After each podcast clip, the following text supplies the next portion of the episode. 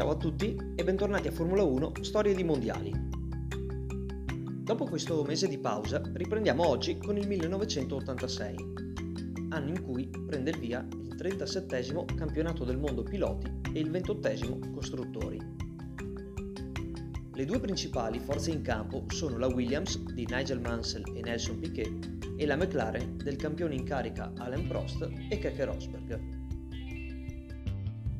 Come outsider troviamo il poleman per eccellenza dell'epoca, Ayrton Senna, capace, con una mediocre Lotus, di aggiudicarsi ben 8 pole position, trasformate però in solamente due vittorie. Rimarrà comunque in corsa per il titolo fino a due gare dal termine. I protagonisti per la lotta al campionato furono il duo Williams e Prost. Si parte in Brasile dove vince Piquet con Senna secondo. Il brasiliano si impone invece in Spagna al secondo appuntamento stagionale, dopodiché entra in scena Prost, che vince ad Imola e a Monaco.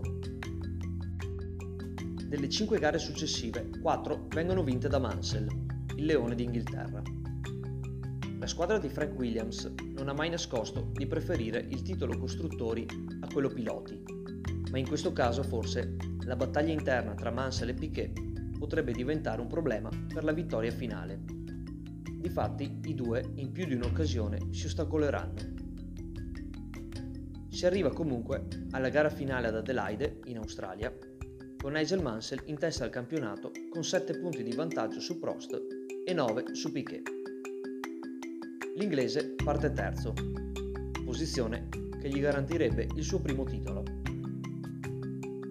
Durante la gara, lo scoppio di una gomma nella McLaren di Rosberg mette tutti in allerta, primo fra tutti il compagno di squadra Prost, che viene tempestivamente chiamato ai box. Le Williams invece proseguono la gara in testa, ma improvvisamente anche a Nigel Mansell scoppia una gomma finché è in pieno rettilineo a 300 km/h. Riesce fortunatamente a controllare il mezzo, ma ovviamente gara finita per lui e addio ai sogni mondiali. A quel punto Piquet viene richiamato per il cambio gomme, ma rientra in pista dietro al francese della McLaren che vince la gara. E con 72 punti validi vince anche il suo secondo titolo mondiale, dopo quello dell'anno precedente, con un vantaggio di 2 punti su Mansell e 3 su Piquet.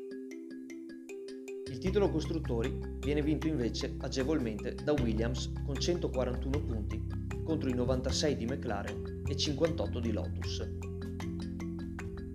È il primo titolo del motorista Honda in Formula 1, protagonista dei successivi anni fino al ritiro del 92 per poi tornare dal 2000 al 2008 e recentemente nel 2015 fino al termine della stagione in corso. Dal 2022 difatti la divisione Honda Formula 1 verrà controllata e gestita dalla Red Bull tramite una nuova società denominata Red Bull Powertrains, che svilupperà da sé motori e tecnologie per la casa madre e per il team Alfa Tauri. È giusto infine ricordare che il 1986 è l'anno in cui Frank Williams fu coinvolto nell'incidente che lo vede tuttora costretto su una sedia a rotelle. Molto peggio invece andò al nostro Elio De Angelis, scomparso in Francia durante le prove libere del Gran Premio a causa di un cedimento dell'alettone della sua Brabham e il ritardo dei soccorsi.